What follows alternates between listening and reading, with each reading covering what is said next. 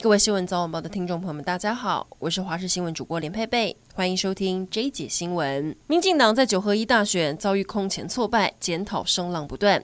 有民进党内人士炮轰，是因为侧翼网军选前到处出征，才会导致败选。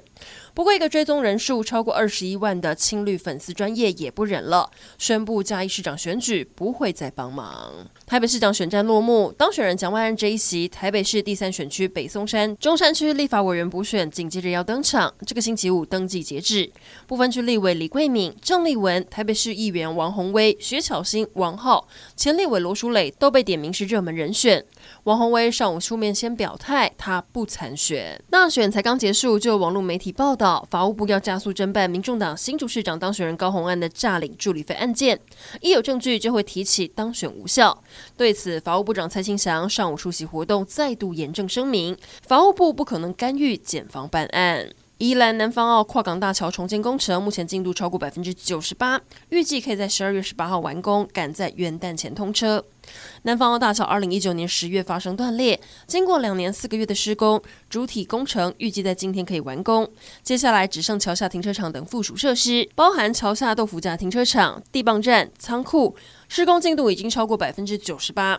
负责施工的苏花改工程处表示，有信心在十二月十八号完工，让桥梁赶在年底前通车。卡达世界杯足球赛最后一轮小组赛在台湾时间昨天晚上登场。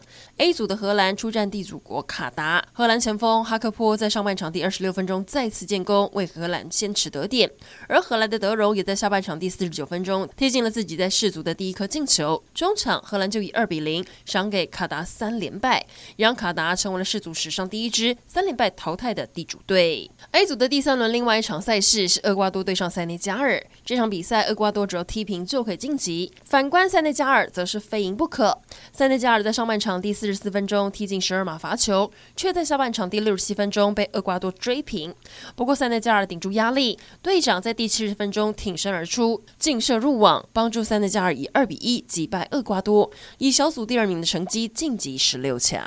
中国的过度防疫政策引起各地爆发白纸革命。对此，中国国务院先承诺要做到快封快解，但中央政法委却表示要打击敌对势力渗透破坏。根据中国官媒新华社报道，中共召开了中国政法委员会全体会议，强调要依法打击扰乱社会秩序的违法犯罪行为，防范重大的事故发生，要保障人民生命财产安全，维护社会大局稳定。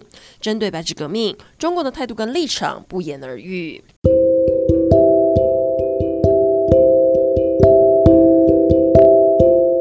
以上整点新闻，感谢您的收听，我们再会。